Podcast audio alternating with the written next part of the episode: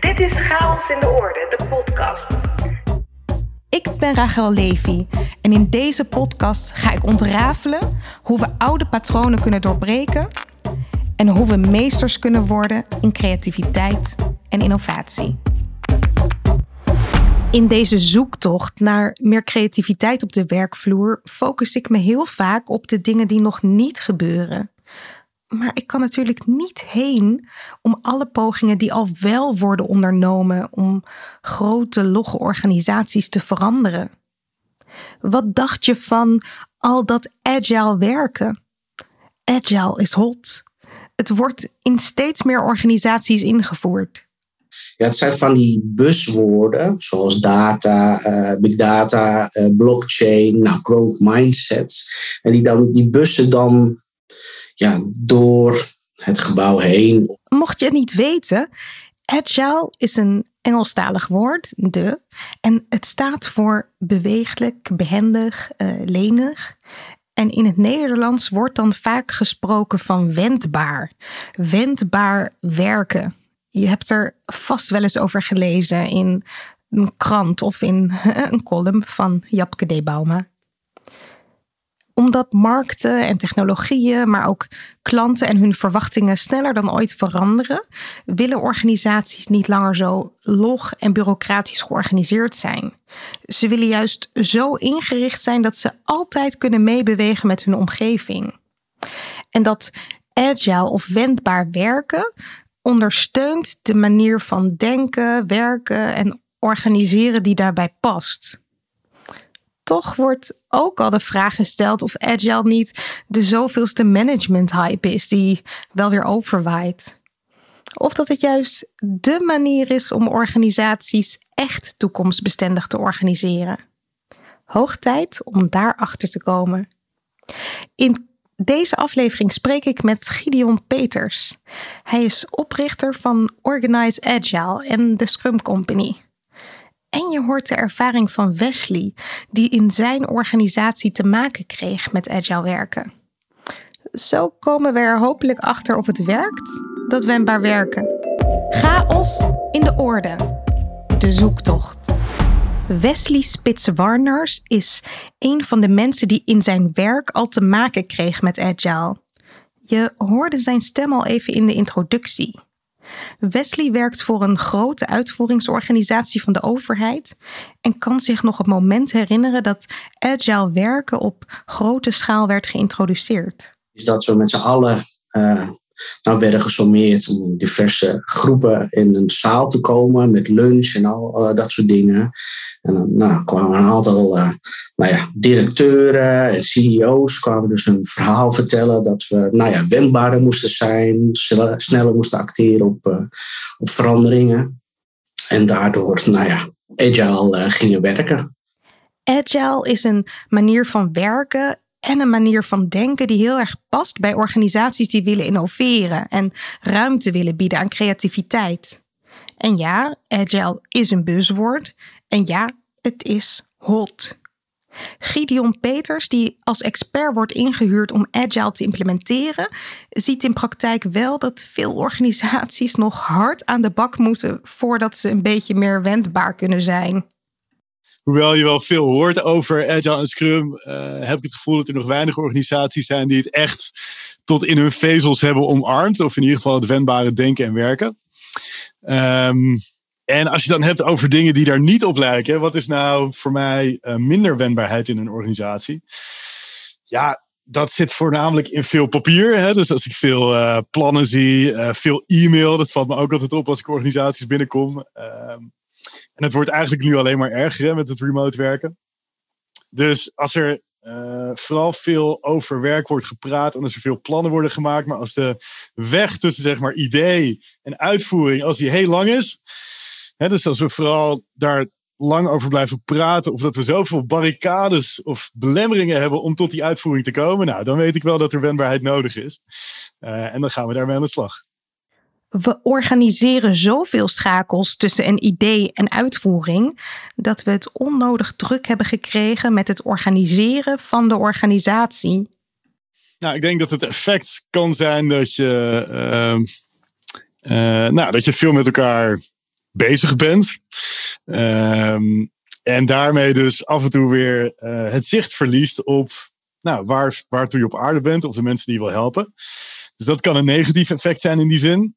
Ehm, ja, en wat je ook als effect ziet, is dat uh, werk vaak heel gefragmenteerd wordt. Dus omdat iedereen met allerlei kleine onderdeeltjes bezig is van die grote machine, uh, krijg je dus verkokering, maar zelfs tot aan microniveau. Dus um, hè, ik ben hiervan, dit is mijn dossier, dit is mijn onderwerp, dit is mijn project. En daarmee nou, heb je zogenaamd eigenaarschap, maar heb je ook heel veel versplintering gecreëerd. En dat leidt allemaal tot een vorm van traagheid. Um, en dat zou je kunnen zien als, als het tegenovergestelde van wendbaar werken. Dat je, dat je vastzit eigenlijk in de file van je eigen werk. Dat vind ik altijd wel een leuke manier om eruit te kijken. Als jij regelmatig vastzit in die file van werk, is jouw organisatie waarschijnlijk onnodig log georganiseerd. En waarschijnlijk had je dit al heel snel in de gaten toen je net bij deze organisatie werkte. Sommige mensen zijn letterlijk een jaar of meer bezig om de organisatie überhaupt een beetje te leren kennen. Nou, dat zegt voor mij dat kennis heel erg in verschillende kluizen zit. En dat het dus veel moeite kost om het open te breken of om überhaupt te weten wat er gaande is. Ja, en dat vind ik heel jammer. Kennis zit in kluizen, zegt Gideon. Kluizen waar je lastig bij kunt. Ik kan me niet voorstellen dat organisaties dat willen. Het lijkt me nogal zonde. Zeker in een kenniseconomie. En toch zijn er nog steeds zoveel van die versplinterde, trage en logge kennisorganisaties. Hoe kan dat? Nou, ik denk dat uh, wendbaar organiseren is op sommige vlakken best wel contra-intuïtief organiseren. Want uh, ja, het eerste wat je denkt is van oké, ik heb een vraagstuk. Nou, daar zoek ik een poppetje bij. En dat poppetje gaat met dat vraagstuk aan de slag. Uh, als je wendbaar organiseert, dan ga je bijvoorbeeld uit van stabiele teams. Dus zeg je van nee, we gaan niet elk vraagstuk weer bij een poppetje proberen onder te brengen. We hebben een aantal teams staan. Die zijn als het ware de motoren van vernieuwingen. Dat zijn de versnellers. Daar brengt het werk naartoe. Ja, dat soort teams opstellen, dat, dat is best contra-intuïtief. Want je denkt, ja, uh, we gaan toch op basis van werkmensen zoeken in plaats van uh, op basis van teams daar werk bij selecteren. Dus dat is zo'n omschakeling uh, dat dat voor veel organisaties lastig is. Dus het ligt niet zo in hun comfortzone vaak. En daarmee nou, is het ook best uh, een gedachtenstap die je moet maken. Oké, organisaties zijn dus geneigd om te knippen. Het werk wordt opgedeeld in heel veel kleine pakketjes. En bij elk pakketje wordt dan een poppetje gezocht. En die poppetjes worden dan weer hiërarchisch aangestuurd en zijn voor bijna iedere voortgang in hun werk afhankelijk van een ander. Zo raakt de kennis dus versplinterd. Bijna niemand kan zelfstandig een initiatief nemen. En de ruimte om verantwoordelijkheid te nemen is klein. Ja, zo ontstaan dus organisatiefiles. Bovendien wordt vaak niet alleen het werk, maar ook de aandacht van mensen opgeknipt. Wat vrij snel gebeurt is, uh, je wordt op een bepaalde functie gezet. En dan heb je daar een bepaald verantwoordelijkheidsgebied bij. En voor je het weet komt er allemaal werk jouw kant op. En dat kan zijn van uh, directeuren, dus uit de hiërarchie. Het kan natuurlijk zijn uit de buitenwereld. Uh, maar voor je het weet ga je op allerlei verschillende onderwerpen tegelijk rennen. Nou, en dat leidt tot een mailbox waarin je misschien wel 10, 20 mapjes hebt van verschillende projecten of onderwerpen waar je mee bezig bent. En het mentale schakelen tussen die onderwerpen, dat kost veel energie. Uh, en dat kost ook veel tijd. En ja, dat is eigenlijk zonde. Hè? Dus wat iedereen graag wil is gefocust werken. Maar dat is niet in mijn visie het idee van gefocust werken is dat ik geen gedoe heb van mijn collega's en lekker de hele dag mijn mailbox kan afwerken. Want als je in jouw mailbox alsnog tien verschillende projecten zitten, ben je alsnog niet gefocust. Dan ben je alsnog versplinterd aan de slag. Dan moet je elke keer je weer even inlezen of bedenken, oh ja, wat is ook weer dit onderwerp? En uh, wat is ook weer de laatste conversatie die ik hierover heb gehad? Ja, en dat kost, uh, dat kost veel tijd en energie. En dat is denk ik heel zonde. Door op deze manier te werken, verliezen we focus. We geven aandacht aan van alles en nog wat, maar voor innovatie hebben we nauwelijks tijd. Hier worden organisaties traag van. Een innovatieve of ja, noem het een wendbare organisatie wil dat er zo min mogelijk tijd zit tussen een idee en de uitvoering. Kijk, een van de uh, kernwaarde van uh, wendbaar werken of agile werken uh, is experimenteer en leer snel. Dat komt uit een, uit een raamwerkje, dat heet Modern Agile. En een van die waarden is nou, snel leren en experimenteren. Voor mij zit daar een belangrijk gedeelte creativiteit in. Als je een experiment opzet, moet je bedenken van nou, wat is mijn hypothese? Hoe ga ik naar buiten treden? Wanneer is het succesvol? je kan op heel veel verschillende manieren experimenten doen. En um, iets wat ik vaak tegenkom in hoe organisaties nu georganiseerd zijn, is dat experimenten, uh, dat we A niet weten hoe we die moeten doen, B dat we niet weten hoe we daar de randvoorwaarden voor moeten creëren en C dat leiders niet altijd in staat zijn om die experimenten ook echt van de grond te krijgen of daar een veilige ruimte voor te creëren. Um, en ik denk dus dat nou ja, organisaties minder wendbaar zijn, experimenteren minder. En daardoor geven ze ook indirect minder ruimte voor creativiteit. Want dat zit voor mij in het experiment. Dat zit in uitproberen. Dat is voor mij echt een heel belangrijk onderdeel ervan. Als je heel lang over een idee moet praten en nauwelijks een stap kunt zetten zonder jezelf eerst door de hiërarchische lijn te moeten worstelen voor toestemming in drievoud, ja, dat gaat natuurlijk ten koste van de creativiteit. En in de softwarewereld is dit precies de aanleiding geweest tot een andere manier van werken. Agile. Het interessante aan de wereld van eh, IT is dat daar een soort van revolutie vanaf de bodem nou ja, bottom-up in, uh, in goed Nederlands, is begonnen. Dus op een gegeven moment zijn daar programmeurs, developers, teams bij elkaar gekomen en die zeiden van hey, uh, de manier waarop wij traditioneel hiërarchisch worden aangestuurd en de manier waarop wij planmatig moeten werken, dat past niet meer bij het goedje waar wij mee werken. En het goedje waar wij mee werken, ja, dat is niet een tastbaar product, dat is niet een auto of dat is niet uh, een laptop. Dat is een ja, stuk programmatuur wat je continu kan veranderen en wat je kan updaten. En dat betekent dat wij wendbaar kunnen zijn uh, in het goedje waar we mee werken.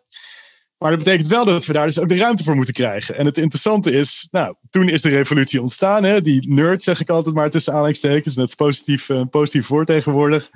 Die zeiden, wij pikken niet meer en uh, we willen dit anders doen. En dat betekent minder lange plannen maken, meer als team kunnen werken, uh, sneller kleinere stukjes kunnen opleveren.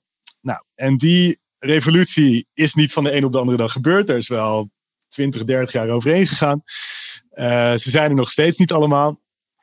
Maar het is wel een hele inspirerende. Uh, A, omdat buiten de software vaak wordt gezegd: ja, maar we kunnen niet uh, met wendbaarheid aan de slag, tenzij de directie daar volledig achter staat. Nou, en dat kan je beargumenteren. En tegelijkertijd zeg ik dan altijd: ja, maar dat groepje programmeurs in de jaren negentig, die heeft ook op een gegeven moment gezegd: zoek het uit, wij gaan het op onze eigen manier doen. En dat was niet zonder slag of stoot, maar ze zijn er wel gewoon begonnen. Um, dus ik denk dat dat wel een mooi stukje inspiratie is voor de, uh, de niet-software wereld. nou, kan je dat rebelse, wat toch ooit is ontstaan uh, in de software, kunnen wij dat ook gebruiken om uh, onszelf een beetje te bevrijden. En misschien wel zelf wat meer chaos in deze orde te creëren. Steeds maar blijven ontwikkelen, beter worden, nieuwe mogelijkheden proberen, dingetjes testen. Doe je dat niet in de IT, dan weet je zeker dat je binnenkort niet meer relevant bent. En deze mindset mogen we dus best wel wat meer adopteren in andere organisaties, vindt Gideon. De omgeving van een organisatie verandert bijna altijd sneller dan de organisatie zelf. En hoe kunnen wij die veranderingen bijhouden? En sterker nog, hoe kunnen we daarop vooruitlopen? En hoe zorgen we ervoor dat onze mensen daarvoor in positie zijn? Uh, en dan met name teams. Um, en eigenlijk een beetje het gevoel wat je hebt in een start-up. Hè? Dus er verandert van alles om je heen en je bent aan het experimenteren en zoeken. En daarmee ga je steeds beter uitvinden wat past bij jouw klant of omgeving. Dat gevoel terugbrengen in grotere organisaties. Hè? Dus uh, jij bent niet een nummer, een personeelsnummer met een personeelspas ergens uh, weggestopt in de organisatie. Nee, je bent een team wat echt als een vrijwel autonome start-up vraagstukken kan oppakken. Zodat de organisatie als geheel daar ook uh, profijt van heeft. Dus sneller kunnen inspelen op verandering door teams in positie te brengen. Dat vat het wel redelijk voor mij uh, samen. Um, en die teams ook het nodige ondernemerschap meegeven. Uh, ik ben nu zelf ondernemer, maar ik, toen ik in loondienst was, ondernam ik ook, uh, heb ik het idee. Ja, dat gaf mij heel veel energie. En volgens mij zit dat uh, ook echt in heel veel mensen. Ook de mensen die niet zullen zeggen dat ze van nature heel ondernemend zijn. In een wendbare organisatie werk je niet individueel aan heel veel kleine dingen, maar juist samen aan iets groots. En het liefst zelfsturend, zonder hiërarchie binnen het team. Iedereen is even belangrijk en samen ben je verantwoordelijk voor het resultaat.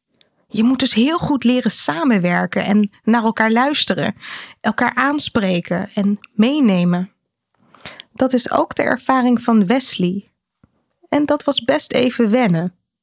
Het aan elkaar vertellen wat je gaat doen uh, klinkt veelal als controleren van elkaar. En dat ja, kan als, als een weerstand uh, oproepen. En, en nog steeds bij mensen. Om, ja, zeg eens wat je graag gaat doen. Uh, dat kan vijandig worden uh, opgevat. Dat je als team verantwoordelijk bent, vraagt om een nieuwe houding van mensen. Je hoort Wesley. De discipline uh, die je hebt. Toch elke dag voor een bord staan met z'n allen om een x tijd en vertellen wat je aan het doen bent. maar ook de dynamiek van het team. Zeg maar, je gaat andere gedragingen van elkaar uh, leren kennen. Uh, maar ook gewoon vooral, en dat is wel het mooiste, hoe behulpzaam men eigenlijk is. Uh, maar je moet wel die hulpvraag stellen. Daar begint nou eerst de drempel al van ja, hoe stel ik een hulpvraag? Je vraagt wel aan elkaar van ja, lukt het? Zie je beren op de weg? Ja, het lukt allemaal totdat het tien voor twaalf is en dan je eigenlijk moet presenteren wat je die periode hebt gedaan. Dan zeg je ja, maar die partij kwam niet over de brug. Of uh, die uh, partij, uh, het is altijd buiten jezelf hè, in eerste instantie. En dan langzamerhand geef je tijdig aan van, oh wacht even, ik krijg wat minder snel reactie van die partij, wie kan me helpen? Of ik vind het toch nog iets moeilijker dan ik dacht kan iemand mij helpen? Je moet je leren uitspreken en je daar comfortabel bij voelen. Ja, ik denk dat, er, uh, dat het vooral ook een beroep, doet op vertrouwen. Uh, dus uh, zeggen wat je gaat doen. Uiteindelijk ook doen wat je zegt. Maar ook aangeven wanneer het spannend wordt. Of ja, dat het juist leuk is wat je hebt gedaan. En dat je dat vaker wil doen op die manier. Of, dat soort dingen. Dat deel je met elkaar. Dat functioneren als een echt team, een zelfsturend team, is misschien wel de grootste uitdaging in het wendbaar werken. Het is zo anders dan de meeste organisaties gewend zijn. Kunnen ze die omslag überhaupt wel maken? Gideon herkent het ongemak. In alle eerlijkheid, ik was zelf vrij uh, uh, wantrouwend. Ik had uh, allemaal boeken gelezen over dat zelforganisatie was mislukt in de jaren negentig. En uh, dat zag er allemaal niet heel rooskleurig uit. Er kwamen een paar van die agile consultants bij het bedrijf waar ik toen werkte. En die zeiden, nou, uh, laten we het hier gaan doen. Ik dacht, nou, dat gaat vast niks worden.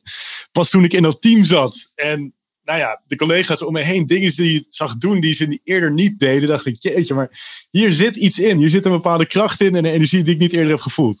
Dus dat was voor mij zeg maar een, een keerpunt.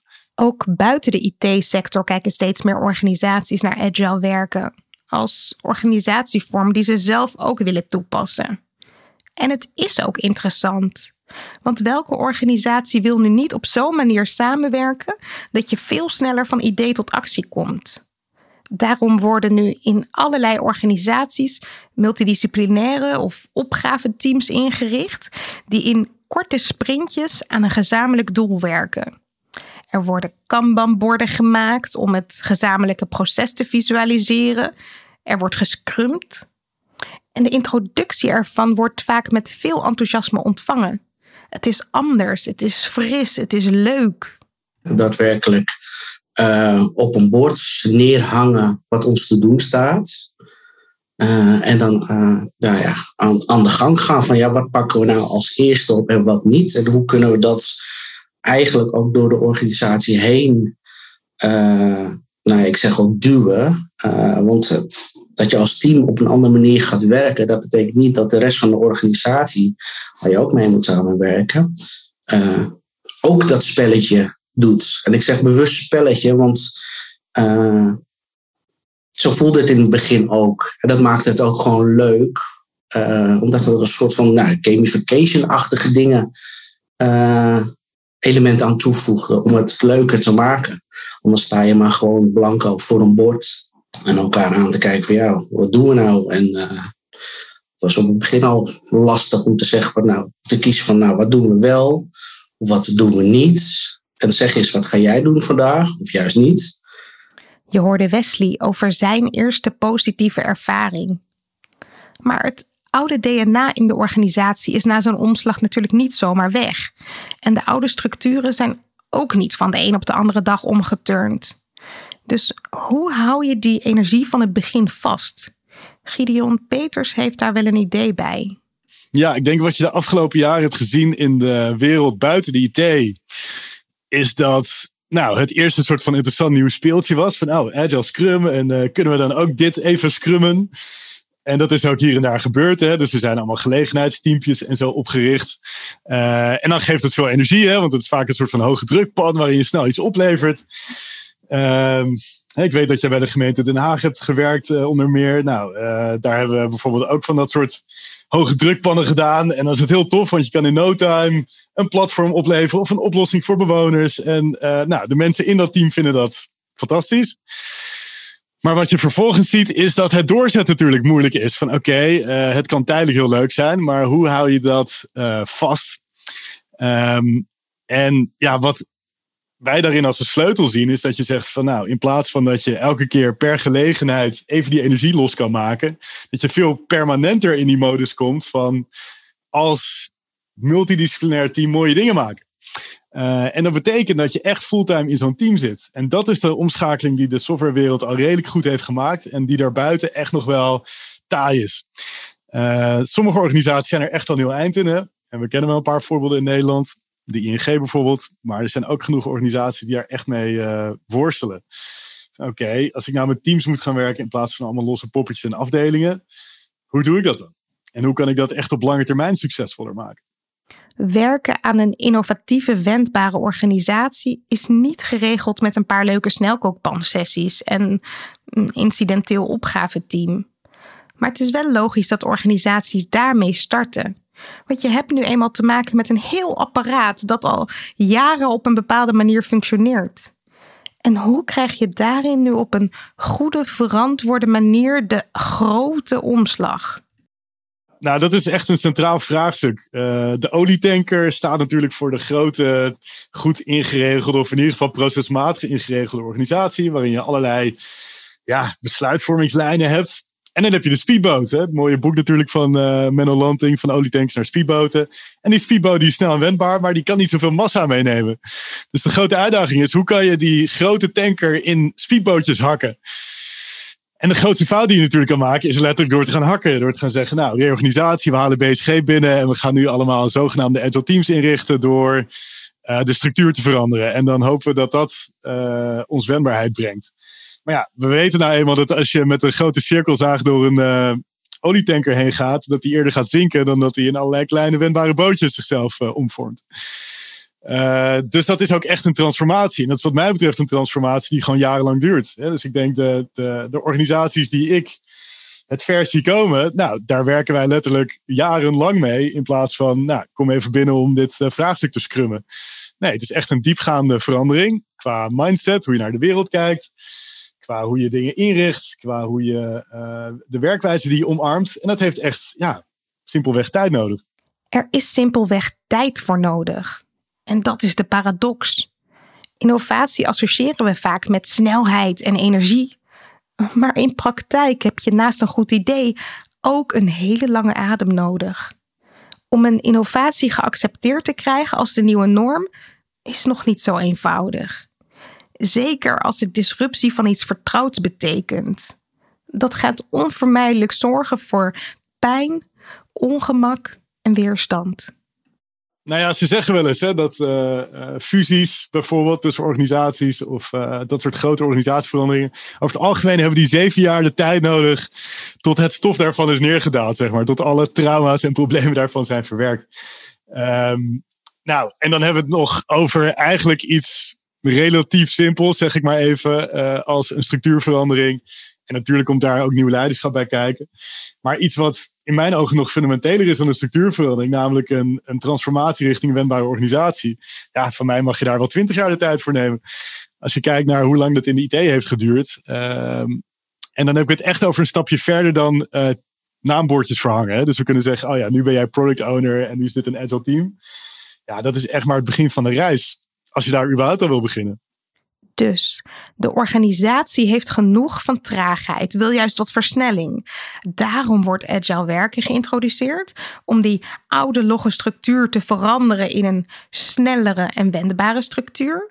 En vervolgens moet je alsnog jaren wachten voor je merkt dat het DNA van de organisatie echt is veranderd.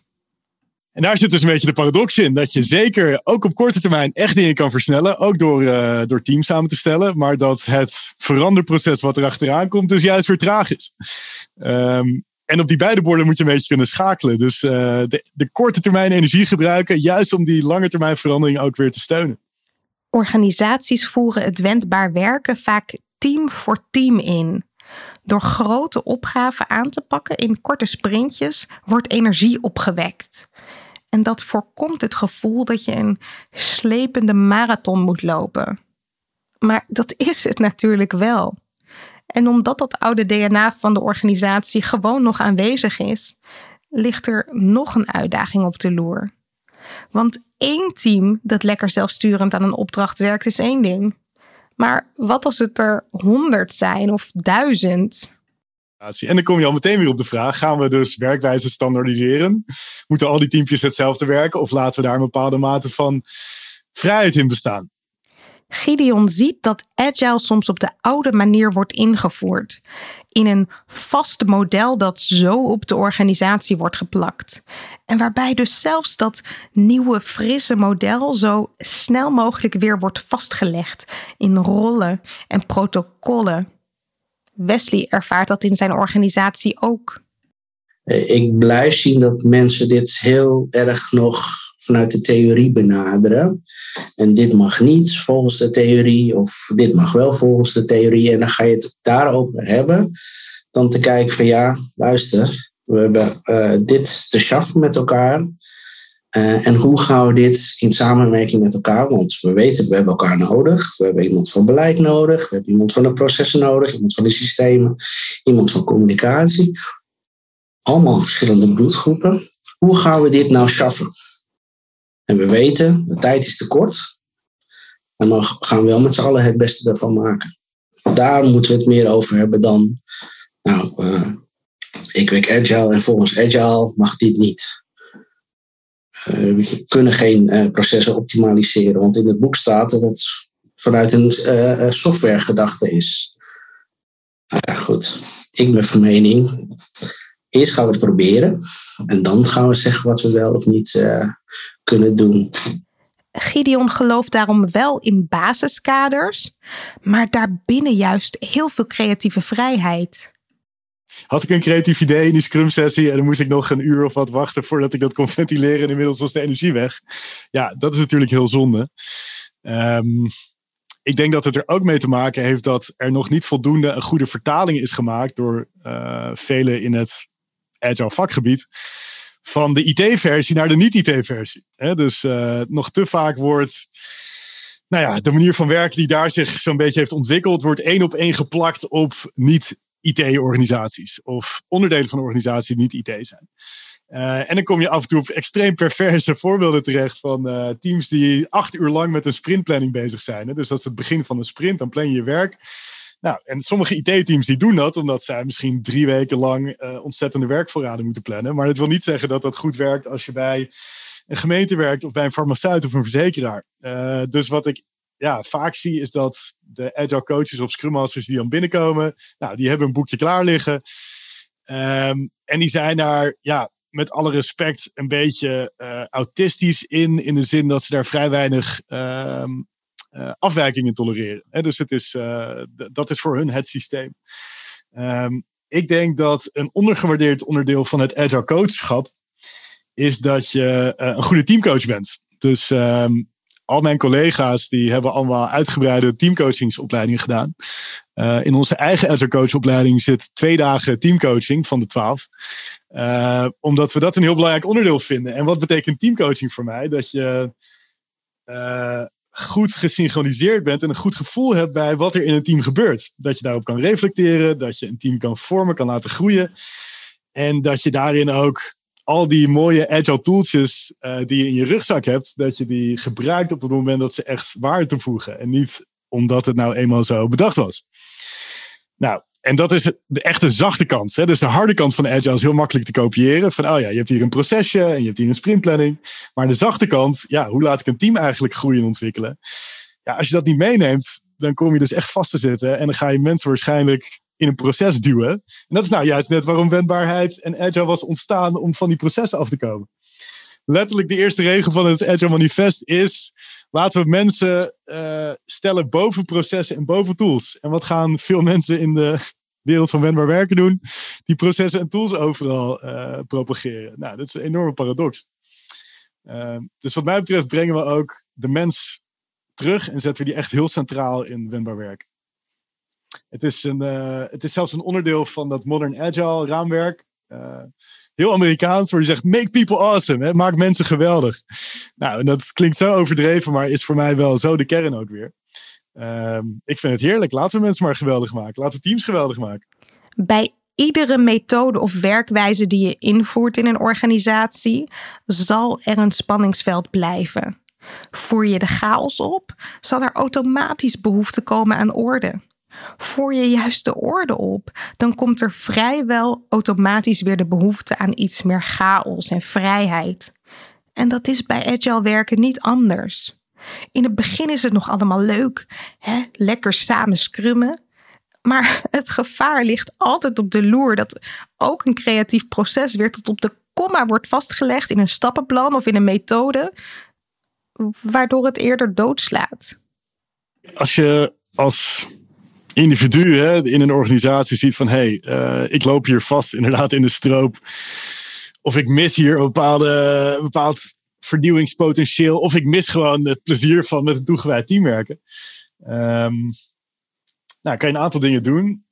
Kijk, een van de interessante dingen die ik vind is van hoe kan je het team werken. En als je dus echt als dedicated team, hè, dus als volledig toegewijd team, gefocust een hele week en dan ook elke week ergens aan wil werken, ja, dat is een behoorlijke stap.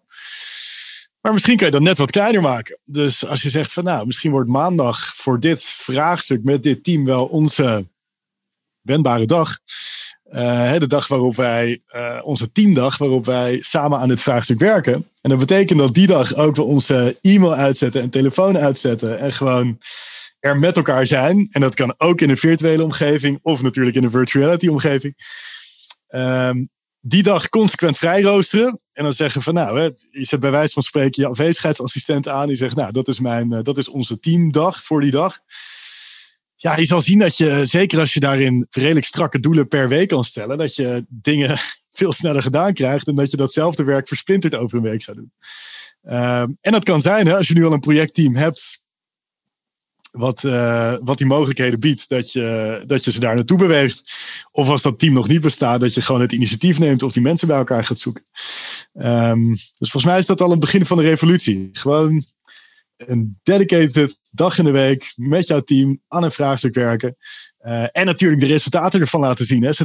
Of agile een management hype is, of juist de manier om organisaties toekomstbestendig te organiseren. Ja, dat is misschien nog wat te vroeg om te zeggen. Juist omdat er nog zoveel ontdekt moet worden. Hè? Werkt het wel in alle sectoren? Of past het toch beter in een IT-organisatie? Of kan wel iedere organisatie dit invoeren, maar misschien niet in ieder team? Ik vind het in ieder geval positief dat zoveel organisaties openstaan voor het experiment, dat ze de zoektocht durven aan te gaan. Ja, met vallen en opstaan, maar toch ook wel met vertrouwen in het proces. En als jouw organisatie nou nog niet zo ver is, is er toch iets wat je al kunt doen. Misschien kun jij in jouw team initiatief nemen om iets minder versplinterd te werken. Als je echt het over individueel niveau hebt. Um, um, je hebt een mooi boek. Uh, je hebt een mooi boek van uh, Nir Eyal daarover. Dat is een neuropsycholoog slash wetenschapper. En um, nou, die heeft het er eigenlijk over van ja, hoe kan je nou de afleidingen uit je omgeving weghalen. Indistractable heet het boek. Um, best een aardig verhaal. Maar ja, een van de vrij logische, maar ook hele moeilijke dingen is: hoe kan je nou uh, de berichtenstroom, hoe kan je die nou wat meer gaan concentreren? Dus op bepaalde momenten daar inspringen in plaats van daar continu door te worden afgeleid. Een van de mooie dingen is: ik heb een tijd lang in New York gewoond, want daar hebben we ook een deel van ons bedrijf zitten. En uh, het fijne was, als ik daar om uh, negen uur, zeg maar, bij wijze van spreken aan de slag ging, ja, was het in Nederland al drie uur. En kreeg ik dus alle berichtjes uit Nederland in één keer pas op mijn telefoon. En het was eigenlijk heel relaxed, want ik ontdekte eigenlijk dat tussen 9 en 3 in Nederland, ja, gebeuren wel een aantal dingen. Maar het is eigenlijk samen te vatten tot, wat zullen we zeggen, 15 app-conversaties en misschien 20 mailtjes. En dat was zo relaxed om daar gewoon in één keer bam, bam, bam doorheen te kunnen gaan. Dat scheelde mij, uh, ja, eigenlijk heel veel werk. Als ik dat zeg maar, gedurende diezelfde zes uur van negen tot drie had beantwoord op het tempo waarin het binnenkwam, had ik waarschijnlijk veel minder gedaan gekregen. Dus dat, die gewoonte die heb ik uh, geprobeerd te behouden. Um, je hebt ook een andere grote agile man, Jurgen Appello, die is er ook extreem gedisciplineerd in. Dus hij heeft volgens mij een e-mailslot tussen vijf en zes elke dag. En dat is het moment. En daarbuiten, als de tijd om is, is hij ook om. Dat is ook een principe uit de wendbare wereld. Timeboxing. Um, dus ook al heb je dan nog één extra mailtje te beantwoorden op zes uur. Nee, de deur gaat dicht en we gaan morgen wel weer verder. Nou, dat geeft een bepaalde rust en regelmaat die al heel veel kan helpen. En als jouw team er ook nog niet klaar voor is, of er niet voor is te porren, start dan helemaal bij jezelf. Je hebt altijd ergens invloed op. Probeer dan zelf minder versplinterd te werken. Ja, een valkuil is natuurlijk wel dat uh, als mensen zeggen: Oh ja, heerlijk, hè, nu ook met de thuiswerk, want nu ben ik lekker gefocust. En je hoort zelfs sommigen zeggen: Oh ja, de productiviteit gaat omhoog. Hè. Dat is dan zogenaamd door bepaalde managers uh, gemeten. Um, het risico is denk ik dat wat voor sommigen als focus geldt, dat dat eigenlijk betekent: ik kan me meer focussen op mijn mailbox. Wat voor mij nog steeds betekent: ik kan me nog meer focussen op die twintig andere mensen die ik moet uh, beantwoorden, die op hun beurt weer allemaal hun mailbox zitten bij te werken. En ja, ik vind dat een ontzettend niet productieve manier van werken. Maar zorg er dan wel voor dat je je focus op de juiste dingen richt. Je hebt hier een hele mooie term voor. Hè? Dat we, uh, we gebruiken nieuwe middelen eigenlijk om oude gewoonten in stand te houden. Dus uh, zoals de, um, de film, hè, het uitvinden van de film, wat ze daarin deden was als eerste gingen ze toneelstukken uh, op tape zetten. Want ja, dat was hoe ze gewend waren om een uitvoering te doen. Totdat ze bedachten van, hé, hey, maar wacht even, er zijn veel meer mogelijkheden binnen het medium van film. Nou, en zo geldt het natuurlijk ook voor het medium van e-mail, maar ook bijvoorbeeld voor het medium van virtual reality. Wat ik dan zie is dat softwareleveranciers van virtual reality, die gaan dan een uber saai kantoor nabouwen met een systeemplafond en vergaderruimtes. Dus die hebben gewoon letterlijk de oude kantooromgeving in virtuality geplakt. Terwijl ik zoiets heb, ja, laat mij maar vergaderen tussen de bergen van Nevada. Uh, in een veel toffere omgeving en laat de vogels maar rondvliegen. Want ja, dat is nou juist wat ik in zo'n normaal kantoor mis. Maar dat is letterlijk dat het oude naar het nieuwe kopiëren, inderdaad, zoals je zegt. En uh, ja, ook in veel wendbare teams is dat valkuil. Dus ja, we zijn nu samen een team, maar we gaan alsnog lange plannen of nota's schrijven of dat soort dingen. Of we zijn nu een team, maar we gaan wel al die invliegertjes die we krijgen van bovenaf uh, proberen snel op te pakken. In plaats van daar wat beter bij stil te staan. Um, dus inderdaad, uitkijken voor lipstick on a pig. Je routines doorbreken door nieuwe dingen uit te proberen is goed. Maar let er dan wel op dat je echt met nieuwe dingen experimenteert. En niet stiekem met oude doet in een nieuwe context. Je hebt hier een hele mooie term voor. Hè? Dat we, uh, we gebruiken nieuwe middelen eigenlijk om oude gewoonten in stand te houden. Dus uh, zoals de, um, de film, hè? het uitvinden van de film. Wat ze daarin deden was als eerste gingen ze toneelstukken uh, op tape zetten. Want ja, dat was hoe ze gewend waren om een uitvoering te doen. Totdat ze bedachten van, hé, hey, maar wacht even, er zijn veel meer mogelijkheden binnen het medium van film. Nou, en zo geldt het natuurlijk ook voor het medium van e-mail, maar ook bijvoorbeeld voor het medium van virtual reality. Wat ik dan zie is dat softwareleveranciers van virtual reality, die gaan dan een uber saai kantoor nabouwen met een systeemplafond en vergaderruimtes. Dus die hebben gewoon letterlijk de oude kantooromgeving in virtual reality geplakt. Terwijl ik zoiets heb, ja, laat mij maar vergaderen tussen de bergen van Nevada. Uh, in een veel toffere omgeving en laat de vogels maar rondvliegen. Want ja, dat is nou juist wat ik in zo'n normaal kantoor mis. Maar dat is letterlijk dat het oude naar het nieuwe kopiëren, inderdaad, zoals je zegt. En uh, ja, ook in veel wendbare teams is dat de valkuil. Dus ja, we zijn nu samen een team, maar we gaan alsnog lange plannen of nota's schrijven of dat soort dingen. Of we zijn nu een team, maar we gaan wel al die invliegertjes die we krijgen van bovenaf uh, proberen snel op te pakken. In plaats van daar wat beter bij stil te staan. Um, dus inderdaad, uitkijken voor lipstick on a pig. Chaos in de orde. De zoektocht. Ja, Gideon eindigde met die mooie uitspraak. Kijk uit voor lipstick on a pig. Ik moest hem even opzoeken, eerlijk is eerlijk. Lippenstift op een varken betekent zoiets als een oppervlakkige cosmetische verandering. Wij zouden denk ik zeggen als een vlag op een modderschuit. En dit geldt ook voor het agile werken. Je bent niet klaar met het introduceren van af en toe een scrum-sessie. Ja, dat ziet er leuk uit en het brengt zeker nieuwe energie. Maar als na zo'n sessie iedereen weer doorgaat op de oude voet en mensen niet echt zien wat er met hun inbreng gebeurt, ja, dan blijft het dus een vlag op een modderschuit. Of lipstick on a pig. Maar je moet natuurlijk ergens beginnen als je een organisatiecultuur wil veranderen. Dus ik kan het alleen maar toejuichen. Zeker als organisaties bereid zijn om te denken aan de lange termijn. En dat ook medewerkers snappen dat ze niet moeten verwachten dat agile werken in een paar maanden alles zou veranderen.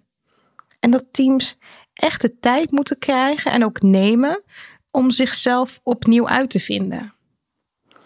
En wat ik interessant vond om van Wesley te horen, is dat het een voortdurend zoeken is met het team waarin je werkt om te ontdekken wat de fijnste manier van samenwerken is. En dat er best wel wat voor nodig is om te zorgen dat iedereen open durft te zijn over tussentijdse resultaten. En of je wel gedaan hebt wat je hebt afgesproken. Ja, deze ontwikkeling lijkt me alleen maar goed. Het lijkt me zelfs de basis van met elkaar samenwerken.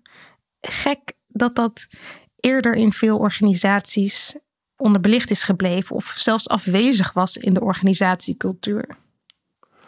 Nou, ik ben na dit gesprek vooral heel benieuwd naar jouw ervaring als jullie al agile werken. Ben je fan? Is het overrated? Heb je veranderingen gezien en waren die dan positief of misschien wel helemaal niet? Geeft het je energie of is het juist lastig? Zijn jullie vooral aan het praten over hoe je het peertje moet vervangen? Of doen jullie het ook? Dan voel je welkom om jouw ervaring te delen via podcast.chaosindeorde.nl Creativiteit, innovatie. Het lijkt omgeven door een mysterieuze mist. Een geheim voor briljante breinen en getalenteerde kunstenaars.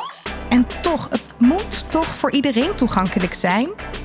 Aflevering voor aflevering graaf ik steeds een stukje dieper. Ben jij enthousiast? Abonneer je dan op deze podcast en laat een review achter in de app waarmee je luistert. Hoe meer reviews we ontvangen, hoe meer mensen deze podcast kunnen vinden. Zo zorgen we samen voor meer chaos in de orde. Wil jij zelf chaos in de orde brengen? Download dan gratis het e-book Chaos. 10 manieren om patronen te doorbreken. Je vindt het op chaosindeorde.nl/slash podcast.